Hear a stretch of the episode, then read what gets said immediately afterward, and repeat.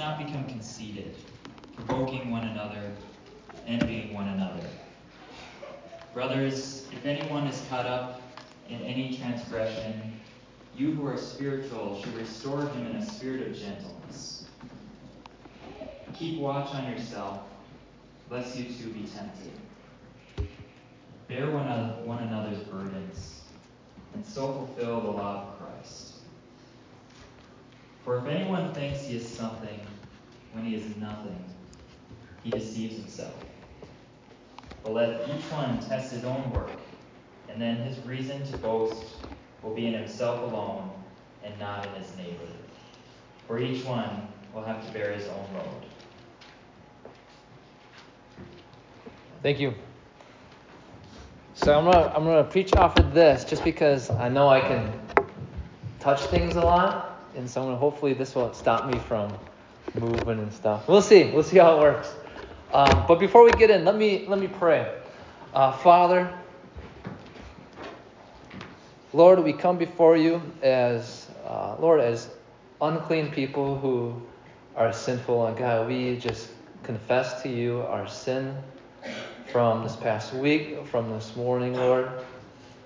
God, we thank you that in Christ we can be seen as righteous. And Lord, as we open up your word today, God, may we just see it as, as what it is the, the very breath, the very words of the living God, uh, the consuming fire, as the author in Hebrews describes you. Lord, we pray God, we pray for our children. Lord, we pray that for their salvation, God. Lord, give us grace and wisdom as parents. Help us, God, to raise our kids in the discipline and instruction of the Lord. Lord, give us grace in our marriages as the, the conflict that just arises with two sinful people that living together. God, give us patience. Give us understanding. Lord, we are we are just beggars of your grace, and we are um, pleading with you, and we know that you are faithful and that you are generous and that you're good. We just pray for this morning and this week. God, may you just give us grace. And we're all facing different things. May you just show up faithful as you are. And God, we ask this in your Son's name. Amen. So, welcome. If you haven't been here before or if you haven't been here for a little bit, we've been going through uh, the book of Galatians, right? Some of us are like, yeah, we've been going that a while. Well, we're almost through uh, in a kind of a, uh, yeah, we're almost through. Let me just leave it at that. But if you recall, let me just give a, a refresher here. So the Apostle Paul, he started the churches in Galatia, the region of Galatia, which is on the Mediterranean, um, where kind of present day Turkey, that kind of area is. He started it. He was the one that was there to preach the gospel first. Uh, people were converted there. And then Paul stayed a little bit and then he moved on. He continued on his missionary journey. But when he left, soon after, false teachers came in. And they were teaching falsely that the Galatians had to keep the Mosaic law in order to be saved and in order to continue to follow Christ. Eventually, the Apostle Paul gets wind of this. He hears this, and so he writes back, which is this letter here the letter to the Galatians. And we have seen so far, Paul has uh, pretty strongly preached the gospel, showed how the, the false teachers that they, it was false. He's got some really harsh words towards them. Why? Because the false teaching was damning. It was lies. It was lies. And so he defended the gospel that we are saved by grace alone, through faith alone, in Christ alone. He's defended his apostleship, his authority as an apostle, in order to defend the gospel. He's pointed to the Old Testament, to Abraham, the example of Abraham, how this is the gospel. This has always been the good news. This is, has always been salvation, has been through faith in Christ. He's talked about uh, this past week that we looked at, or this last passage we looked at with um, walking by the Spirit. We obey by walking by the Spirit. We looked at that. And then if you recall, we ended with verse 25, where he gives us this picture of we, if we live by the Spirit, let us also keep in step with the Spirit. And there's this picture of like a, an army, right? Marching in line. That if we live by the Spirit, if we're Christians, we have the Spirit, we should keep in step with the Spirit, stay in line, in the marching line with the Spirit. I also mentioned that this has the picture of the community as well, that each of us need to keep in step with the Spirit, listen to the cadence of the Spirit, and we will stay in line together. As Paul uses that, and he transitions here to our passage today as. Uh, um, how am I forgetting your name, Max? Wow. That hurts a lot. I know, it hurts me. but like Max has, has that's embarrassing. Let's let's transition here. Let's move on. So as he said, and we get this this this uh, this command within the community, and that's what we'll see today. And we see here that Paul, let me, he he tells us our responsibility as church family members to each other who are struggling in sin. And I am very thankful that God, through Paul, describes the battle that we go through. It's not easy. He talks about how the, the, the desires of the flesh are opposed against the desires of the spirit, and they fight within believers. And I believe all of us can say, Yep, amen, every day, every single day, every morning. I wake up and it's right there. And I'm thankful that Paul lays that in there, that this is a reality. But he tells us, he doesn't just end there, he tells us in our passage today what we're supposed to do, our responsibility to each other. And he tells us, as we'll see, is to restore each other who are in sin. To restore each other who are in sin. But before we dive into this, I want us to consider why this is such an important and serious command by God to restore one another in sin. And to do that, let's turn to uh, 1 Chron- Chronicles 13 in the Old Testament. 1 Chronicles 13. I'm going to give just a quick little background just so it doesn't feel like we're jumping into nothing here. So, Israel, they had this wooden box that they created, that God told them to create. It was, uh, there's gold on it, there was different kind of precious stones on it, there was a different design sculpted on it. It was called the Ark of the Covenant. And God said that he, his, his glory, His presence rested there during that time with Israel. So this was the glory of God. This was significant. This was the rallying point for Israel was this ark. A symbol, if not even the physical presence of God, symbolized by this ark. It was massive. And before, sometime before this, we get in our passage here today, it got stolen by their enemies, the Philistines. They stole it. And by the hand of God, if you recall, the, the tumors and the rats, all that, it was brought back to Israel. By the hand of God, it was brought back to Israel. But they didn't just then brought it back Israel. They didn't just set it up and present it again, but they put it in safekeeping for some time. They kind of, all right, let's put in safekeeping. It's been through a lot. Let's put in safekeeping for a specific time when they will present it again and the glory of God with it. This passage we'll look at is that time. It's that time when they decided, King David said, it's time. Let's bring it back. Let's bring the glory of God back. The, the representation, the glory of God with Israel, right? It's this time. So that's what we're going to read. So First Chronicles chapter 13, um, starting in verse uh, 5. Read this with me. So David assembled all Israel from the Nile of Egypt to Lebo Hamath to bring the ark of God from Kiriath Jearim. Say that fast. And David and, all Israel went up to Baalah, that is, to the Kiriath Jearim that belongs to Judah, to bring up from there the ark of God, which is called by the name of the Lord, who sits enthroned above the cherubim. And they carried the ark of God on a new cart from the house of Abinadab and, and Uzzah. And ah, there you go, you know what? We're driving the cart. I'm sorry. And David and all Israel were celebrating before God with all their might, with song and lyres and harps and tambourines and cymbals and trumpets. This was huge. The glory of God, the Ark of Covenant was coming back. Think of uh, uh, Macy's Thanksgiving Day Parade, right? Through like all like I'm not sure is that New York City, like through all there's a huge it's just a huge festival. Think of that, but far more significant, far more important. The Ark of the Covenant was coming back. People were dancing, people were going nuts. This is huge. Verse 9. And when they came to the threshing floor of Chidon, Uzzah put out his hand to take hold of the ark, for the oxen stumbled. So they're going, and this parade, and Uzzah, he's a part of this. He's with the oxen, he's with the cart in some way. Probably really proud that he's a part of this. He's a part of the Ark of the Covenant coming back. And it says the oxen stumbled. The Ark of the Covenant was, was about to fall off, and Uzzah reached out to steady it. Right? Hero? Verse 10. And the anger of the Lord was kindled against Uzzah, and he struck him down because he put his hand out his hand into the ark, and he died there before God. God killed him.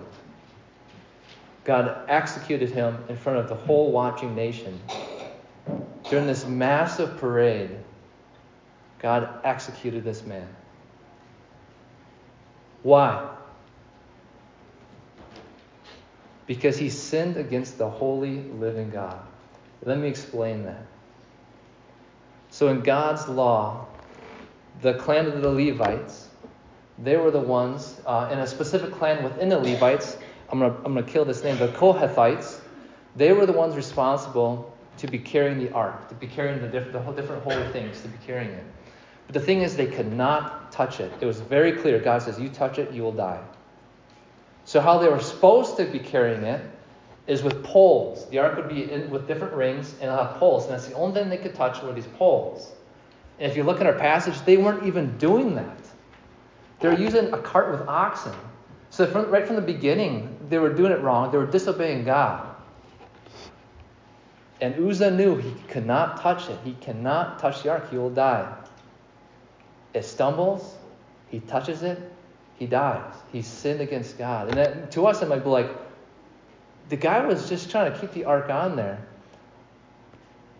But it was, a, it was arrogance. Why? Because Uzzah thought that his hand was better than the mud.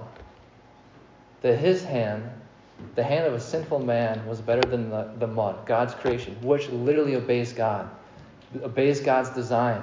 It turns, it rotates, the weather obeys God. The universe obeys God. But yet it's man who has rebelled. And Uzzah presumed that his hand was better than the mud, and he was wrong. God said, Do not touch it. He touched it. He knew for sure he couldn't touch it. He sinned against God. Sin is serious. One guy has called it cosmic treason against the sovereign God. I was watching this conference uh, with a man, I'm not sure if you know his name, R.C. Sproul. He's recently passed away. But it was a conference in 2014, and it was during the question and answer section. And someone asked this question to like the, to a, panel, and R.C. Sproul is up there. The question was this: Since God is slow to anger and patient, then why, when man first sinned, Adam, Adam and Eve, was God's wrath so severe and so long lasting. And so it was kind of dead for a little bit. And then R.C. Sproul spoke up. He said, Time out, time out, time out. He said this. He said, This creature from the dirt defied the everlasting living God. After that day, God already told him that he would die if he sinned against him. And he did sin, but that, that man, Adam, he lived another day. And he lived another day. And the curse from the sin was long lasting for Adam, but it was very severe for the one that seduced him, Satan. His head would be crushed by the heel, right? And so R.C. Sproul continues on. He says, and he asks the question to the group, and the punishment was too severe, and he looks out at the people and he says, What is wrong with you? What is wrong with you? He says, We don't know who God is. He says, The question shouldn't be, Why was it so severe? It should have been, Why was it infinitely more severe? That a creature from the dirt would defy the living God who created him. So I, I, present that just to remind us the severity of the offense of sin. But praise God that the sovereign God that we have rebelled against is gracious and good, that we can fall at his feet for mercy, and that through faith in Christ we can be forgiven. But sin is serious. Paul says in Ephesians 4 that we can grieve the Holy Spirit with our sin. And that's why, as we look at this passage today, why it's such a high calling, why it is a command that we should restore each other when we're in sin. It is important. Each of our stories have been marred by sin. As we, our stories have been, we have marred people with sin. It is serious. It has destroyed families. Sin is offensive to God.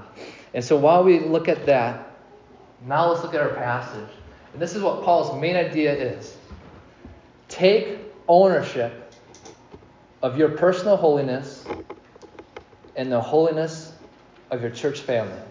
Take ownership of your personal holiness and the holiness of your church family. So let's dive in. So the first point is this we'll look at taking ownership of the holiness of your church family. So, verse 26. I'm going to blow my nose and I apologize. I guess I'll just dabble. But here we go. Verse, uh, verse 26. If you're in First Chronicles, we're going to have to jump back to Galatians. So Paul ends that the chapter 5 with let us not become conceited, provoking one another, envying one another. So Paul sets up this contrast. So he's about to jump into the command to restore each other, to be carrying uh, each other's burdens, and he sets up this contrast instead. He says, "Do not be conceited. Do not be so self-centered. Don't be so focused on yourself." He says, he describes what happens when we're conceited. He says, number one, we provoke one another. We irritate each other if we're self conceited. And I believe we can all say amen, right? We all know the person or the people who are so full of themselves, right? I'm, i hope I say this, and I'm not one of those people you think of. But they're so full of themselves, they forget that what they have has been given to them. They forget their weaknesses and just overlook it. They forget what other people have done for them and they just think it's, it's all been me. It's all been me. They're conceited. And that irritates us when we see someone like that. Amen? Does that not irritate you? Maybe I'm the only one. It irritates me. He goes on, when we're conceited, that second point, he says, envying one another. If we're self centered, if we see someone else who has something that we don't have, whether it's something like a physical commodity, like a house we don't have, gets to go to vacations we don't have, or it gets this that we don't have, a boat, whatever we don't have, we start envying. We get we get like, oh, I hate that person because they have that. And a lot of times we start we, we glory, we enjoy their failures because we feel better. If we're conceited, we enjoy people kind of struggling. It's like, huh, I feel a little better about myself. Paul says, do not be conceited. Do not do that. So he sets up this contrast that Paul writes in Philippians 2. This might be familiar. He writes, Do nothing from selfish ambition or conceit, but in humility count others more significant than yourselves. And that kills me every time. I shouldn't say kills, that just gets me every time. Count others as more significant than yourself. Does anyone else struggle with that besides me? Count someone else. Like, hey, you are more important than me. You are more significant than me. And Paul ends with, he says, Let each of you look not only to your own interests, but also to the interest of others. So Paul sets that contrast of do not be conceited.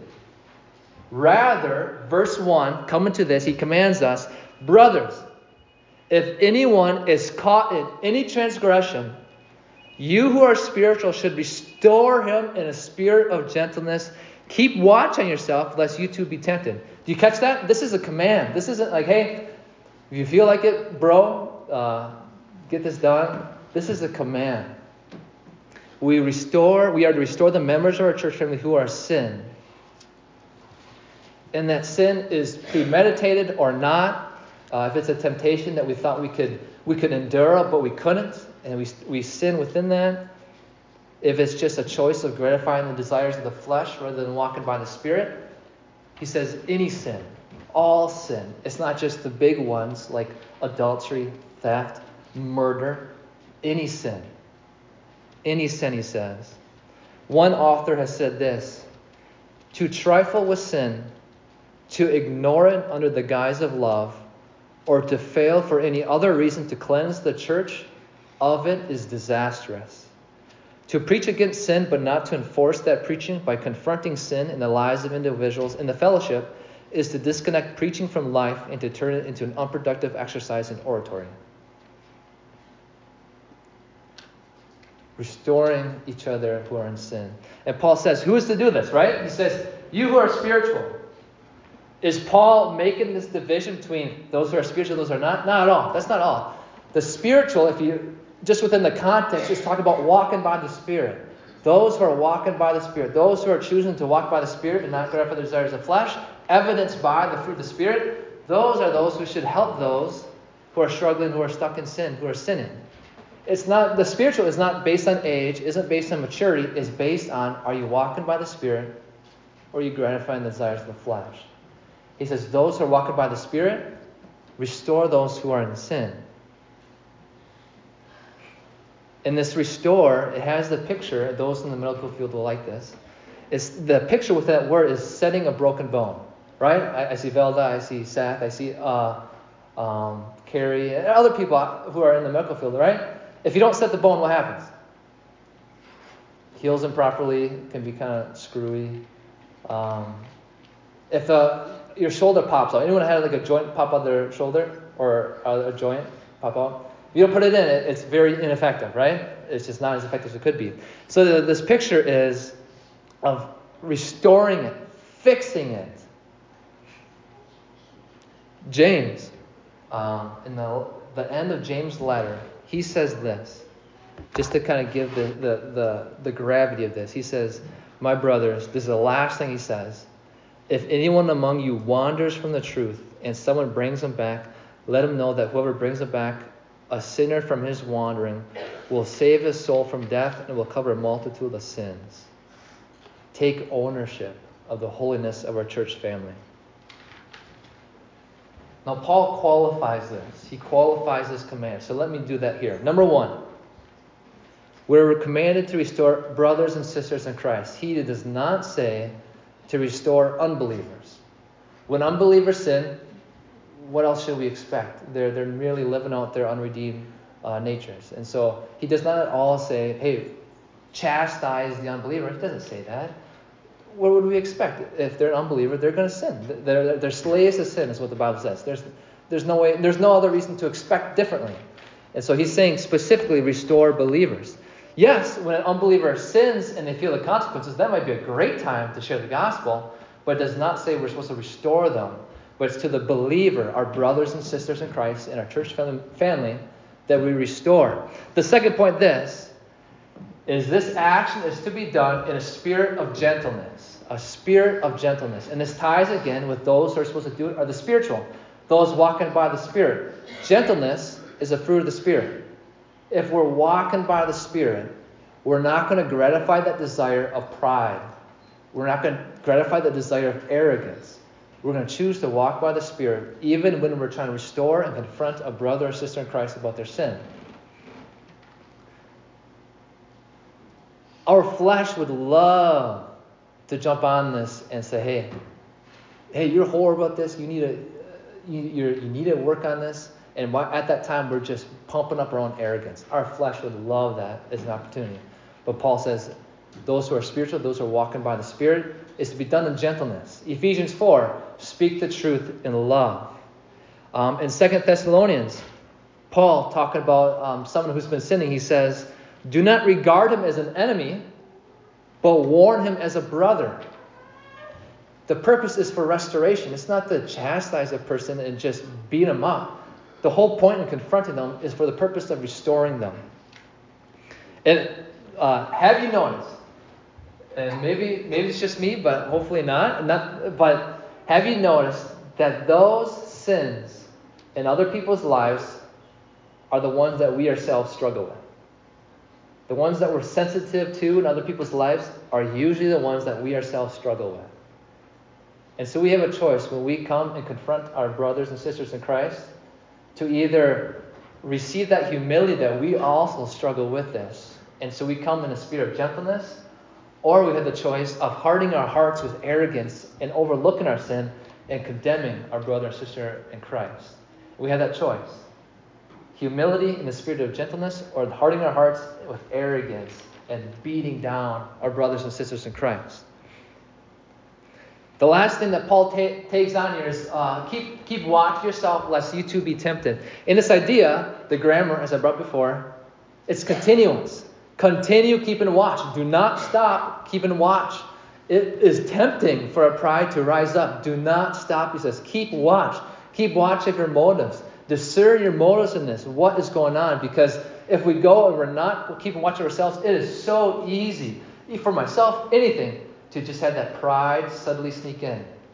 Paul says, keep watch. Do not stop. Keep watch on yourself. Again, our flesh would love it if a little arrogance, a little self righteousness seeps in while we do this. So, on that note, this isn't a command to be nosy in people's business, but rather it's to be aware and to care and to step in and engage. Now, I want to here, and this kind of came up in our Sunday school class, is to address the most popular Bible verse that's preached everywhere in our culture. You know what else I'm thinking is? Do not judge me. Are you judging me, bro? Right? Do you everyone hear that everywhere? No one hears it. There we go. Yeah. But yeah, I, I assume everyone has heard that. Do not judge me. Do not judge me. If you want to, you can fly over to Matthew chapter 7, verse 1. This is where Jesus says that. Matthew chapter 7, verse 1 Do not judge me.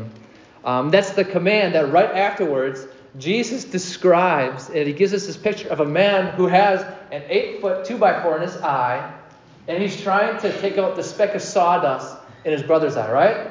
There's that picture. Um, everyone knows, like, they have, like, you, you must get stuck in your eyes and you're trying to get it out and you can't really do anything. Uh, Casey makes fun of me because I'll be working on something, I get a little speck in my eye, I'm like, I'm done. Like the world is over unless I get this out of my eye. And can you imagine someone with a, a two by four? Hey, let me let me get that out of your eye. So this is a crazy picture Jesus is telling us. But the thing is, the context here is Jesus saying of a self-righteous person who makes themselves the judge over someone. That's what he's saying. Do not be a, you're not the judge. But continue in that passage. What does Jesus say? He says, first, repent. Take that two by four out of your eye and leave it at that? No. Then he says, once you've repented and, and taken care of the sin in your own eye, then help your brother with his eye, that speck. And so do not judge. We'll continue in that passage because Jesus says, repent and then help your brother with that speck. And so, yes, do not judge. You're not the judge. God, Jesus is the judge. But examine yourself, keep watch yourself, repent, because there is sin in our lives. Repent, and then help your brother and sister in Christ. Because you'll far more likely do that in a spirit of gentleness and walking by the Spirit than if you don't take care of the two by four and that's in your own eye. And so we see that that, that context, the understanding of that passage, does not give the idea that we're not supposed to help each other or confront each other. The exact opposite. First, keep an eye on ourselves, repent of our sin, then we go and we help our brother and sister in Christ. So, restoring our brother and sister in Christ is a great service. It is a great service to the other. And that sounds weird, and that sounds weird to me because I've been confronted a lot in my sin. I'm a sinful person. And I don't know if I do it very blatantly or what, but I've had multiple people come up to me, and, and not calling anyone out, but just, um, hey, Alex, you need to work on this. And it's like, you know what? Thank you, because you're right. I do need to work on this. And I'm blind to this. Sin blinds us. Thank you. At that time, I may not say that, but a week later, I might say that. At that time, it's like, ugh, who does this person think there is? But if our brother or sister in Christ is coming to us in a spirit of gentleness, and they're pressing down on a, a, a blind spot of ours, hey, brother, I kind of observe you've been kind of harsh with your wife here in public. Um, just want you to kind of that that's noticeable, and you might want to just kind of see what's happening there. In just a gentle, humble way, we should receive that like, okay, you're right. I should at least listen to you and pray that God would open my eyes to this. It's a great service. We need each other. Verse 2, Paul then adds on this. So taking ownership of our the holiness of our church family, he adds on, bear one another's burdens and so fulfill the law of Christ. So bear one another's burdens. That which weighs uh, our, us down, bear one another's burdens. And this idea has bearing with endurance. It's not just one time, but we're there for the long haul. We're here to bear it with you for the long haul. What does this look like? And I love this verse. This is 1 Thessalonians chapter 5, verse 14. Because, like, okay, what does it mean to, uh, to, to bear each other's burdens? And Paul writes this to the Thessalonians. He says this. And I, I just like it because it gives us kind of, it just flushes it out, it gives us a picture. He says, We urge you, brothers, admonish the idle, encourage the faint hearted, help the weak, be patient with them all. Admonish the idle, encourage the faint hearted, help the weak, but be patient with them all. And we get this picture of bearing one another's burdens admonish the idle, encourage the faint hearted, help the weak, and be patient with all, bearing with one another's burdens, being engaged, not superficially involved, not intrusively, but making our availability known to others that we are here. If you need something, I am here. And Paul says, he ends that if we do this, we fulfill the law of Christ. And that might seem kind of weird, but it's very similar to chapter 5, verse 14, if you remember, where Paul says, uh, verse 14 of chapter 5, For the whole law is fulfilled in one word, you should love your neighbor as yourself. And so Paul is saying that when we love one another, we're fulfilling the, the moral demands of the law. But remember, in Christ, we are made righteous. It is not by doing this that we're made righteous, but we're following what's in accord with God's character. And this law of Christ uh, in John, 1 John and John, Jesus specifically says, Here's a new command I give you, which is not new at all, he says. It's to love one another. But it's interesting, and let me just make this point before we move on. He says, The law of Christ. The law of Christ. Why does he use that, that verbiage law? It's because Jesus is Lord. He is our Savior, and praise God that we can be forgiven and we have mercy and grace through Christ. But do not forget that He is Lord. He is the living God. He is Lord over all. Either we'll acknowledge that and submit to Him in faith and repentance now, or, as it says in Philippians, your knee will bow in the end, but you'll be forced to and you'll be punished for it. He is Lord, whether we like it or not. Whether we people acknowledge it or not, He is Lord. And I think we do like it because He's a gracious and, and, and merciful and generous Lord. But He is Lord. And He does give us commands on how we should live. Not that we're made right with God by these, these commands, but He's directing us. This is how you should live. In response to my relationship with you, here's how you live. And so when we, we fulfill this law, we fulfill loving each other by what? Bearing with one another's burdens, or bearing one another's burdens and restoring one another. So we're commanded by our Lord and our Savior, Jesus the Messiah, to take ownership of our church family's holiness in gentleness. In gentleness. And then Paul says, here's the second part of it.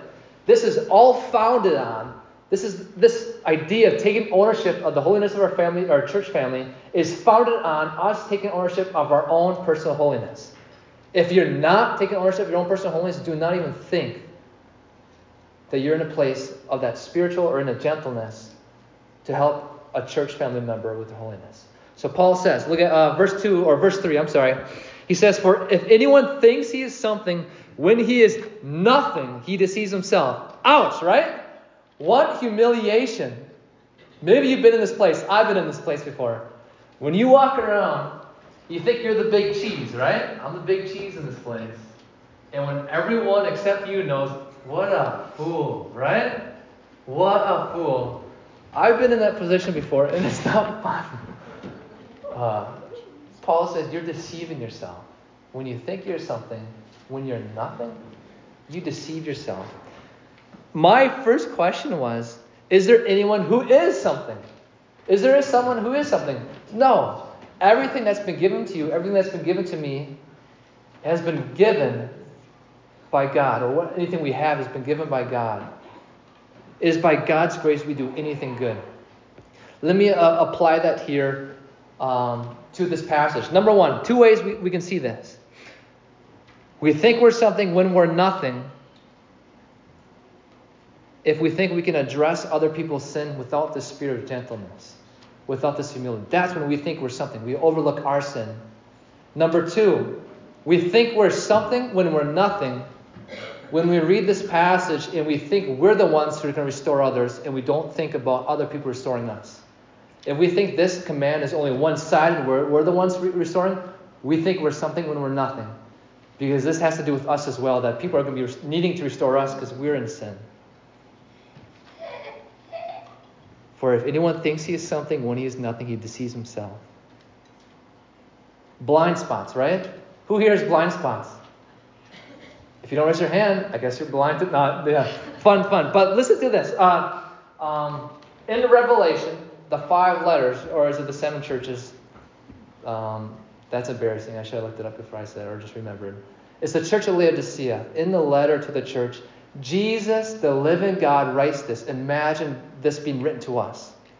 He says, For you say, I am rich, I have prospered, and I need nothing, not realizing that you are wretched, pitiable, poor, blind, and naked.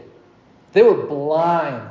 They thought they had it. They thought they had it all. But Jesus says, You don't realize that you're pitiable, you're poor, you're wretched, and you're blind. How do we prevent this? Exactly what Paul's commanding here to restore one another.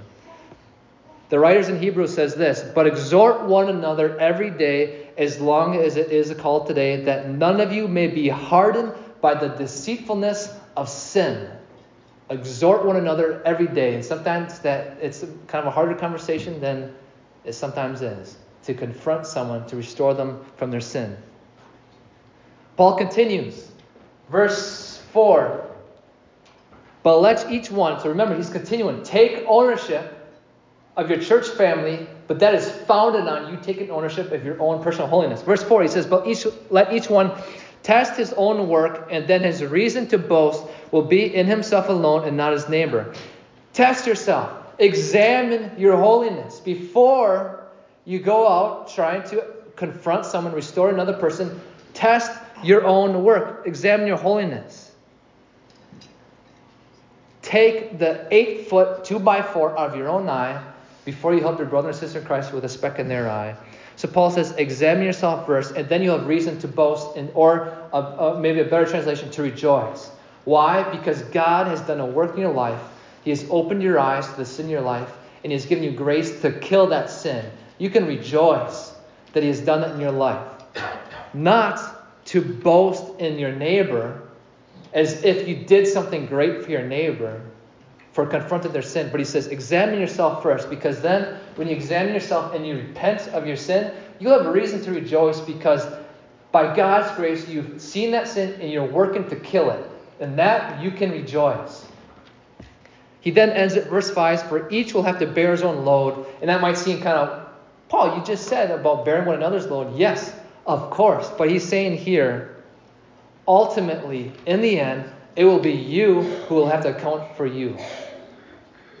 He leaves no room for playing the victim. But my church family didn't care about me. Is that wrong? It is very wrong, and our church family should care. But Paul's saying, even if that's the case, when it comes down to it, when you're standing before God, you are the one who has to give account for yourself. You are responsible for your own personal holiness. Your church family shares a responsibility in that, in an aspect, but you ultimately will be the one to stand before the living God, the consuming fire, as the writer of Hebrews describes God. So taking ownership take ownership of the holiness of our church family. But first, take ownership of your own personal holiness. Now, I want to end today. I want to describe a scene from a movie. It's a movie, um, a World War II movie, and in it, it's you probably guys have it, uh, Saving Private Ryan. And there's a specific scene that I want to, to share. Um, so the movie, if you haven't seen it, it's about World War II. A group of guys are going out looking for this one soldier named Ryan. And the reason why is because Ryan, I'm not sure if it was two, three brothers, or what it is, but he had a bunch of other brothers in the war, and they all died. And so the government wanted to bring Ryan home to his mom so his mom wouldn't be grieved even more. So they send out a, a group of guys looking for him. Eventually they find him, but the, at the end there, they're in a battle with the Nazis. And they're trying to hold this bridge. And there's one of the soldiers of the group, his name's Upham, if I'm saying that right. Upham, I believe is how it's said. And he was the one that was going between the guys who were stationed around this house, protecting the bridge, bringing ammunition to them. He was the one that was supposed to supply run around, running between the buildings and stuff, and giving it to them. And at one point, he comes to a house. And this is all war torn, so the, uh, there's walls are blown apart. And he knows there's two guys in this group that's up in the stairs, and he knows that like he needs to get ammunition for them. But he sees these two Nazi soldiers coming, so he hides behind one of the blown out walls. And he watches as the two Nazi soldiers goes up the stairs to the upper room where he knows that his two buddies are. And probably one of the hardest scenes in a movie I've ever seen is when that, those two soldiers go upstairs. His two buddies are in the room. They shoot one of the Nazi soldiers. The Nazi soldier shoots one of the other guys. And then there's a wrestle to the death between the two. And Upham is down below with ammunition, and he starts to slowly walk up the staircase. He's got a gun in his hand, and all he can hear is his buddy yelling, screaming, kind of crying out for help as he's fighting with a Nazi soldier. And Upham is just walking up the stairs, kind of whimpering, scared to go up there, and he's just slowly going up. Eventually, the noise ends, and you see Upham just in the stairs with his gun kind of fall down to the ground on the stairs. And the Nazi soldier comes out of the upper room, just looks at Upham, and Upham had his gun already. He took his hand off and just kind of stepped back, and the Nazi soldier just kind of walked away. So let me ask you when your brother or sister in Christ is upstairs wrestling with sin, are you just going to sit there in the hallway? Are we just going to let them die? Are we going to let their family get wrecked by the sin? Or are we going to step in? Are we going to confront, have an awkward conversation, and restore brother and sister in Christ? Or are we just going to sit in the hallway, listen, maybe watch, but not step in? Take ownership of a holiness of our church family and take ownership of our own personal holiness. Let me pray, and then we're going to transition to partake in the Lord's Supper together. Father, God, may you give us eyes, Lord, to see sin as you see sin. Lord, may we, God, may we be convicted. Lord, forgive me for not being convicted. Help us, Lord, open our eyes to our sin, lay our, our hearts bare before us that we may see the sin in our lives. Lord, give us grace and give us a, a strong desire to care for our brothers and sisters in Christ. That we would have those, those awkward conversations, that we would risk and we would step in and we would gently help to see a possible sin may we do this in humility.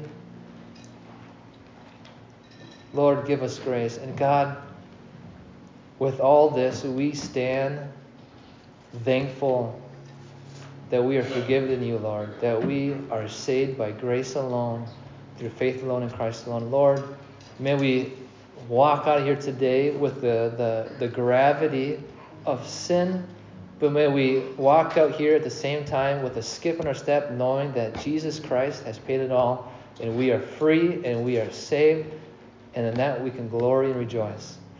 And Father, I, I pray that we take those both ideas of sin and our freedom in Christ as we partake um, of the bread and the juice together. Amen.